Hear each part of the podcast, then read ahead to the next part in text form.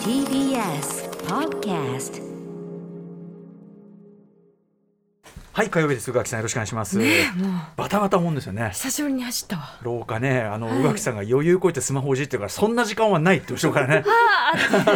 カツカツを入れましたからね。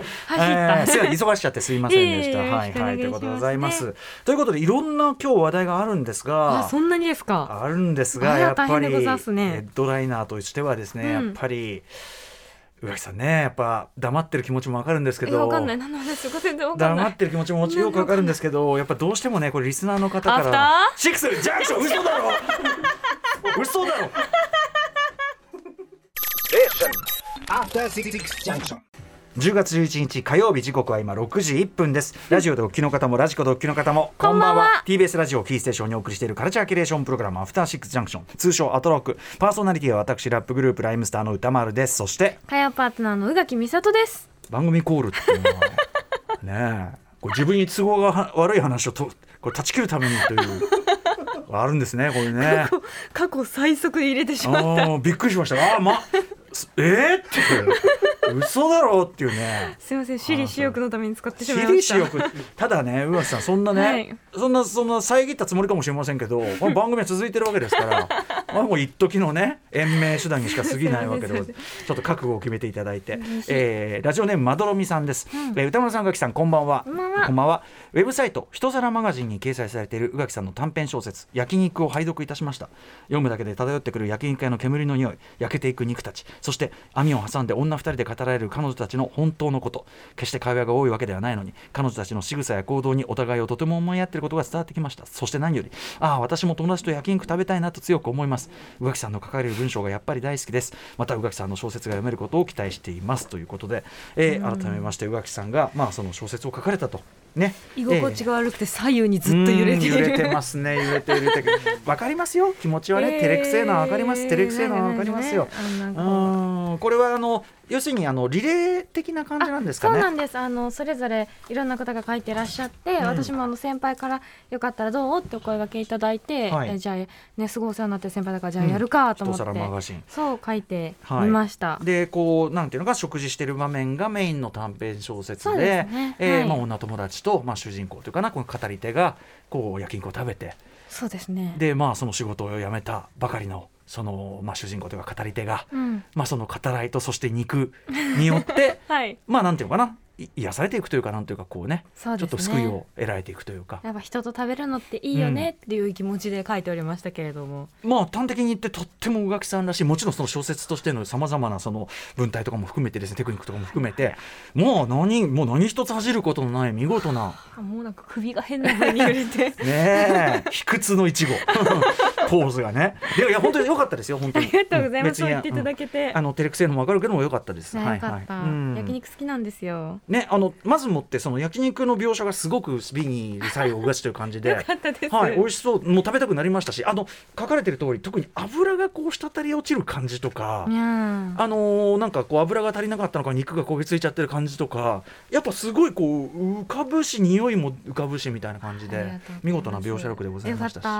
あとそのいろんなその心理というのかな、はい。まあ本当に宇垣さんが書くものとしてすごく必然もあるしうん。良かったですよ。本当ですか？よかったです。うん。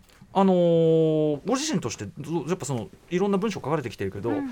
小説としてってなるとやっぱちょっと一個ハードルがあったりするんですか？いや難しかったです。この2センチぐらいでって言われたんですけど、うん。うん正直2センチなんてうんあっという間だもんね。正直あっという間なんですよ、うんうん。私本当1時間あったらかけますぐらいの気持ちで、あ締め切り日だやろうと思ったらええ、えやば普段とメソッドが違う。そうそうそう,、うんうんうん。本当にままさしくその文法が違いすぎて、うんうん。なかなか難しかったんですけど、うん。まあ、やっぱりその食べるというシーンをはい。メインにしてるものなので、ご飯が美味しいって伝わればいいなで私が一番美味しいと思うのはいつかな友達といる時だな、うんうん。みたいな感じでこう詰めていったかなというんうん。う感じですね。まああとそのうんご自身の経験というかその心情も反映しつつみたいな。そうですね。そうそうですね。なんかあのめっちゃダセいことをした時にそのダサい自分を見てくれてる人がいるだけで、うん。それは一人ぼっちではないということだみたいな気持ちがすごくあってそれがをなんかたまたまこれとは別で感じることがあったので、うんうん。ガッチャンコしようと思ってガッチャンコっていう感じです。へえいいじゃん。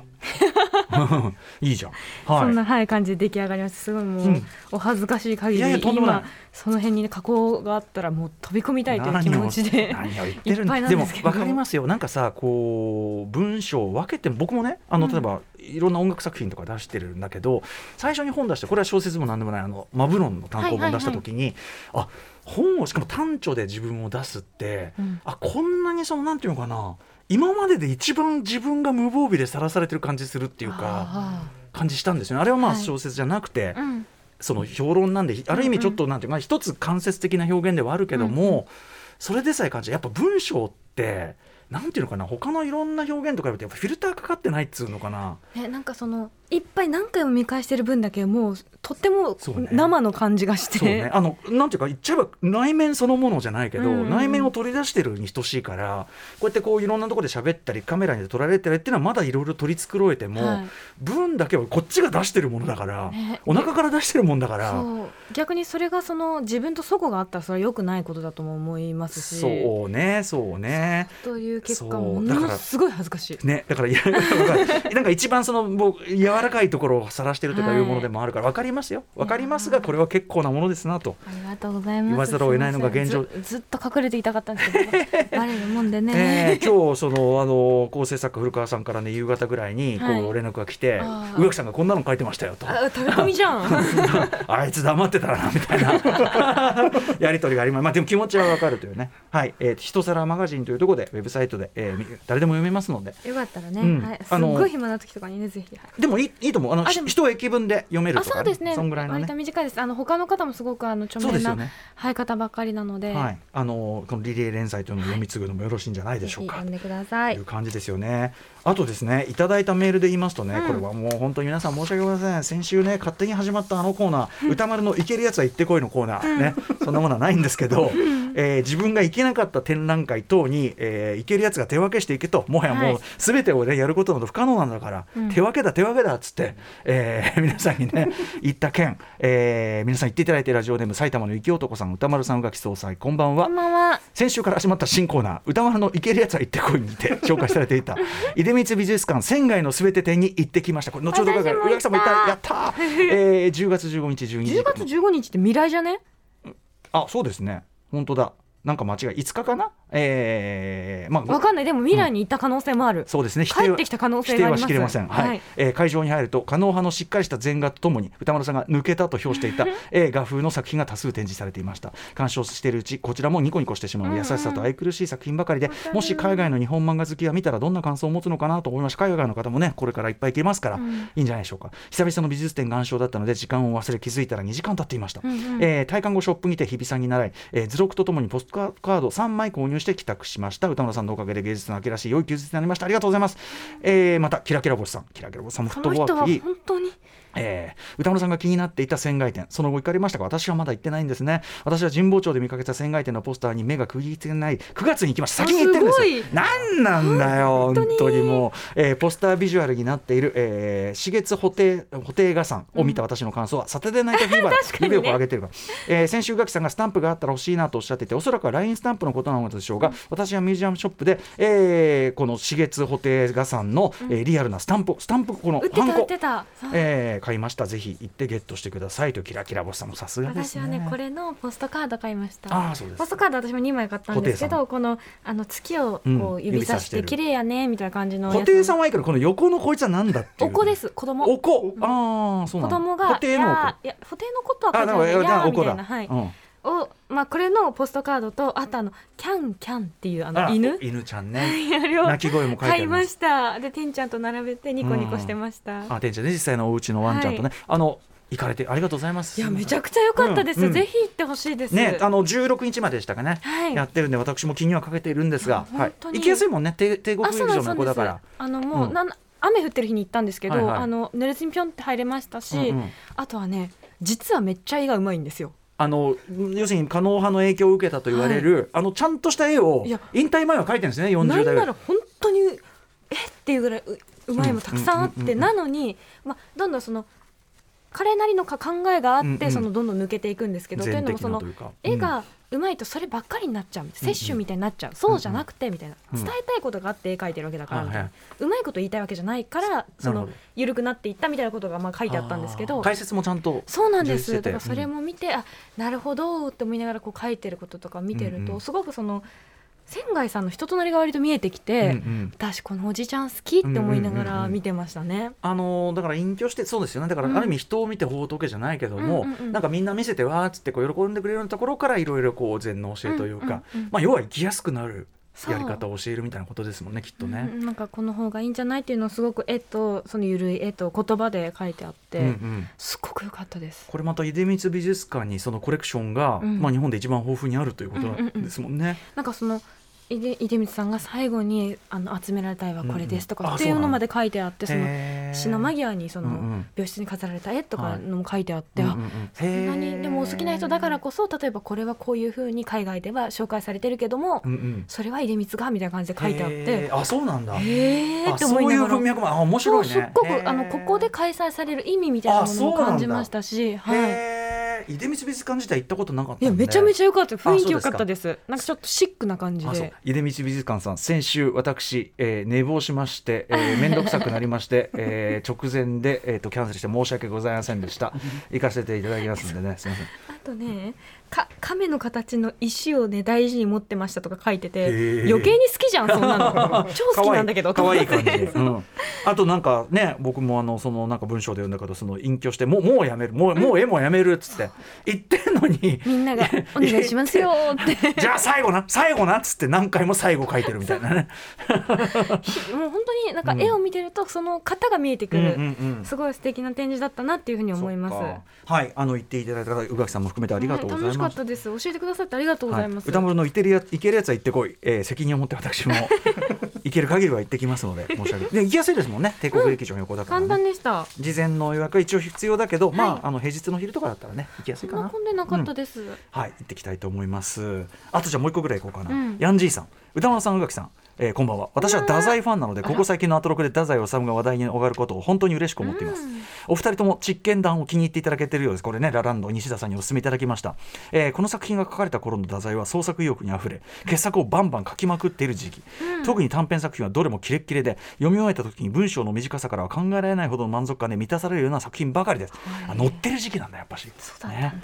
えーそんな中私が2人に、えーお勧めしたいのはおそらく実験談の構想を練っている時期に書かれたであろう奇妙な短編「あ秋」最後の一行を読んだ瞬間「お前だったのか」と叫ばずにはいられない駆け込み歌私これ好き。あ本当？これは知ってます、うんうん。えー読み終えた時胸の中にさまざまな感情が渦巻く黄金風景といったあたりでしょうか、うん。また短編ではないですが鎌倉殿にハマっているお二人には、えー、右大臣実朝もおすすめ。あ実朝ってあの実朝ですか？そうみたいね。へー、えーどの作品も青空文庫で読めますのでよろしければぜひチェックしてみてください、そしていつの日かアトロクで太宰治特集もやってくるこれはなかなかですけどね。はいということですって誰を呼べばいいのかしらってなる、ねえ。あれだけどでも確かにここに来てあえて。あえてのね、はい、うん。いやでもありがとうありがとうございます。とにかくやっぱめっちゃ面白かったんで、うん。読みやすいしね。そう。このやっぱ短いのにこの充実度とか、はいはいはいはい。ノリにやっぱ乗ってたんだね。あんなふざけた、であともちろん長いのも好きですけど私もやっぱりその太宰治の短いのってすごいこうなんていうかはいはい。疾走感あってはいはい。好きです。あの以前そのえなんていうんでしょうあの朗読でさせていただいた、うんうん。あの灯籠かな、はい。もすごい好きでしたし、うんうん。駆け込め訴えもねこれうんどこかで読めるなら読みたいって思うぐらい、その声に出して面白い日本語なんですよへねー。リズムがあるというか。やっぱリズムねあの実験談もそれでしたもんね。そうそうそうそうしつけよっていうねとかも含めて。う。うん。ん、あそう、うん。いやちょっとなんかありがとうございます。ヤンジーさんこういうねクラシカルなものまで、ね。やっぱ過去まで掘ってもやっぱさそのちゃんと掘ったら面白いもの当然あるわそうけなんかいや知ってるが実は知らないうん。彼の一面みたいなそれこそ実験談で知ったところってたくさんあるからいやだから西田さん大したものよこれは、ねえ。うん。こんな愉快な人だったなんて知らなかったね、ありがとうございますということだし。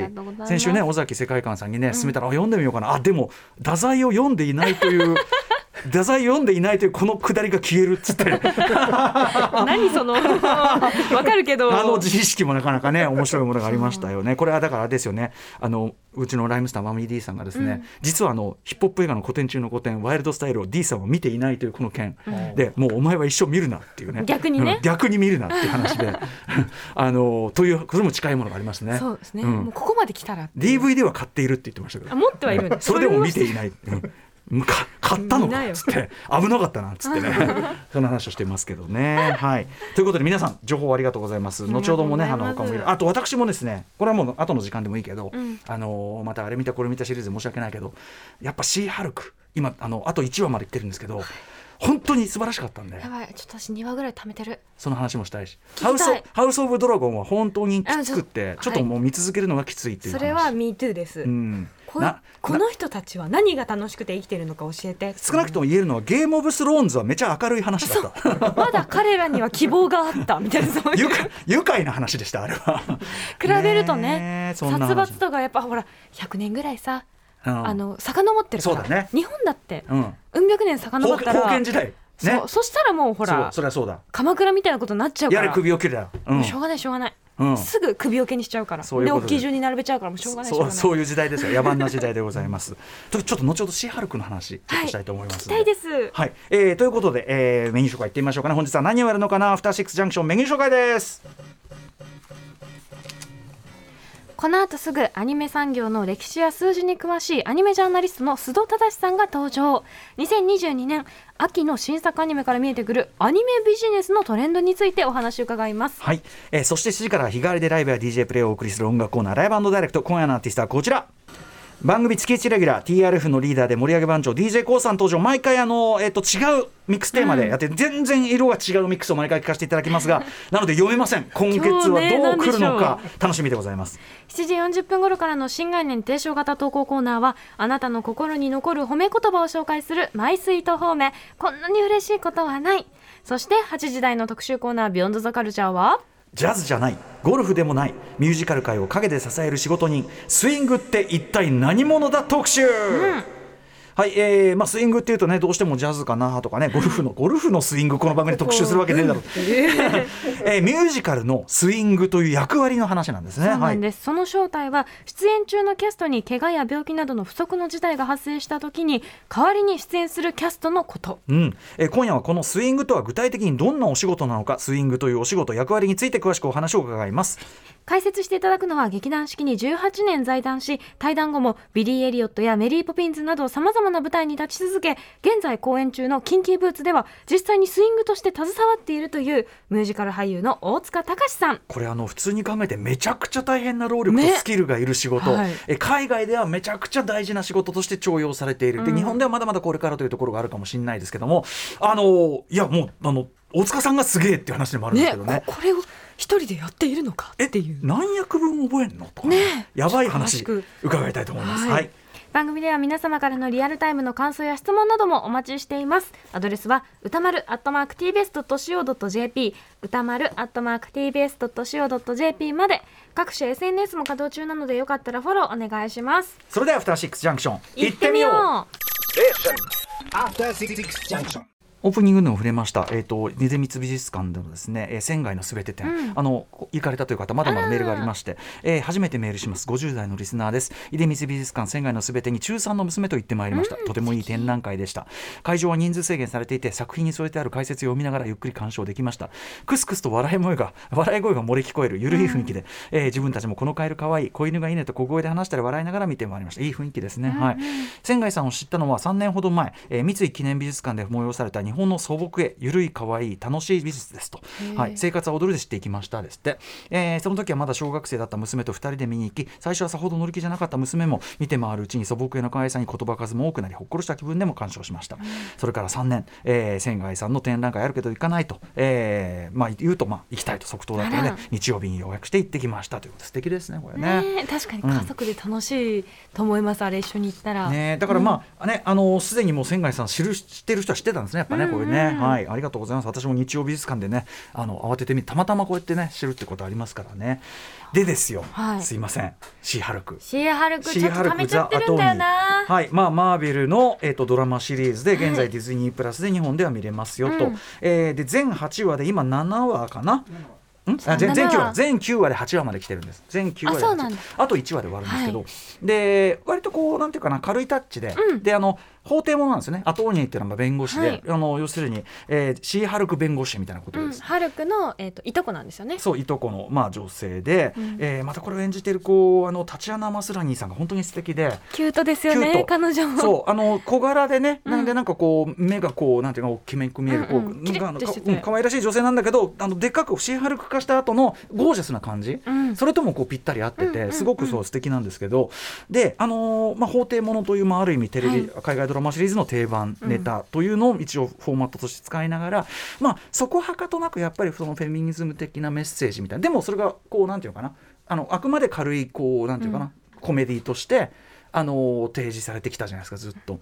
でそれがまたここ最終話に来て、まあ、ちょっと詳しくは言いませんが、はいまああのずーっとこう軽いタッチで来てたのがちょっととある最後の最後にやっぱもう一盛り上げがあってそのねあの振りがあるんです。ずっとこう第四の壁をこうバズってこっち側に話しかけるんだけど、まああるこうあるまあマーベルの有名キャラクターとあるクロスオーバーが一つ起こって、で、まあ、すごくいい感じで終わって8話のねあのあの終わりの方で、うんで今日のエピソードこれでいいよね？これで終わりでいいよね？ってこうこっちにずっと話しかけるわけですよ。うん。えなんかもうあ最終回に向けて盛り上げようとしてんだ。なるほどなるほど。みたいなこと言って。でこうとあるこう盛り上がる会場の場に行くと、まあ、ちょっととある大変なことが起こり。でそのとある大変なことというのはつまり、あのー私あのこれもリスナーから勧めていただいたパムトミーってさ、はいはい。あのー実際にあったこうセレブのこう、うん。なんていうかな性生活の流出みたいなそういうのにも通じるようなまずそのセレブって何されてもいいのか問題っていうことと、で特にそういう時に女性がダメージを主にやっぱりうん。浴びてしまうということ、なんならバッシングを浴びてしまう、うん。明らかにヘイターによるそのあれ操作であったりとかがあったりとか、でそこでこうぶち切れるとそのぶち切れた方が悪いということにされてしまう感じであるとかっていうのが、ねまさにまさに。まあ、最終回どうなるか分かりませんけど最後に一気にその件がガーンってこう叩きつけられる感じになってあなんかずっとこうこの話してたけど最後にそれがやっぱ笑い話じゃなくなるのかっていうとこもあるし、あとその、えっと、7話目だ7話目ですね。その2個前なんですけど、はい。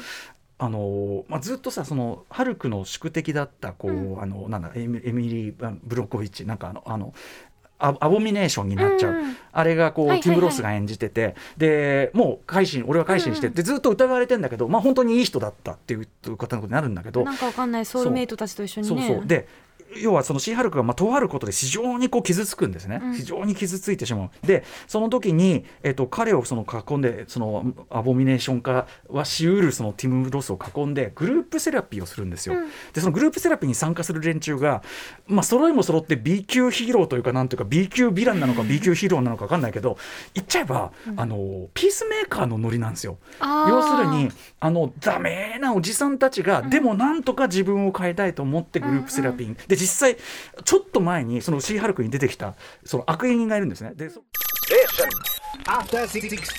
はいということで、えー6時27分あたりで年切れともで終わった、えーシーハルク・ジ・アトーニーの話を。楽しみにしてました。残りしますけどえっ、と第今で全9話のうち8話まで来ててで8話の最後でめちゃくちゃ盛り上がるという話、うわでー7話で、うん。えー、とすごくこう、まあ、とあるプライベートで非常に傷つく。でも非常にこう大事な話っていうか、うん。あの要するに自分は結局そのハルクとしては注目されるけどそのジェンというそのジェニーという自分本人としては愛されないし注目されないんじゃないかって、もう本当に、あのー自尊心というかな自分心が折れまくっちゃってるその主人公、傷ついてる主人公に、えーまあ、そのエミル・ブロンスキというですね、まあ、かつてはその悪役だったアボミネーションだったはい。彼がそのグループセラピーをこう開いてですね、えーあなんだっけアボマステあ ナマステをました。アボマステとしてですね。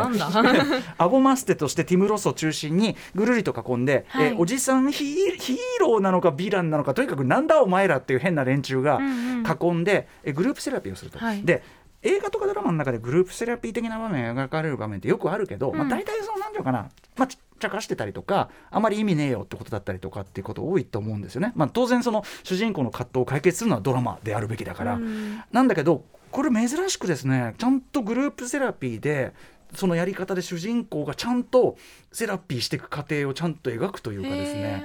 で特にやっぱりさっき言いかけたのはあのエピソードの前の方で出てくる、まあ、悪役っていうかもうどうしようもない男がいるんですよ。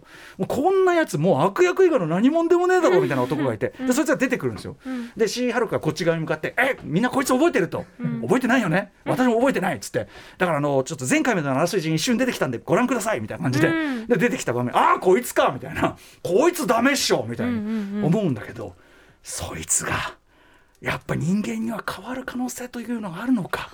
でやっぱそのだからそのフェミニズムメッセージが非常にこう一本通った話なんだけど、まあ、同時にその男性がもうダメなおじさんたちなんだけど、もうなんかすごくいいっていうかちゃんと人間として。でそのいすごくみんな力になってあげて本当にこうほっこりするっていうかよかったねっていう話で。見る？そうなんかマットすごく実はあのど真ん中ストレートを投げてくるっていうか、うん。だからずっとこうちょっと軽いタッチでくるんだけど78で結構ドスンとくるとこに投げてきてあの進化が分かるというのがもともちろんもう普通に軽いタッチのコメディとして面白いんだけど、はい。ああなるほどという感じになる、えーシーハルクジ・アトーニーでございました。来週までに絶対見ます。素晴らしいドラマだと確信。あでもどうやってどうやって風呂敷畳むのかによる. After Six Junction.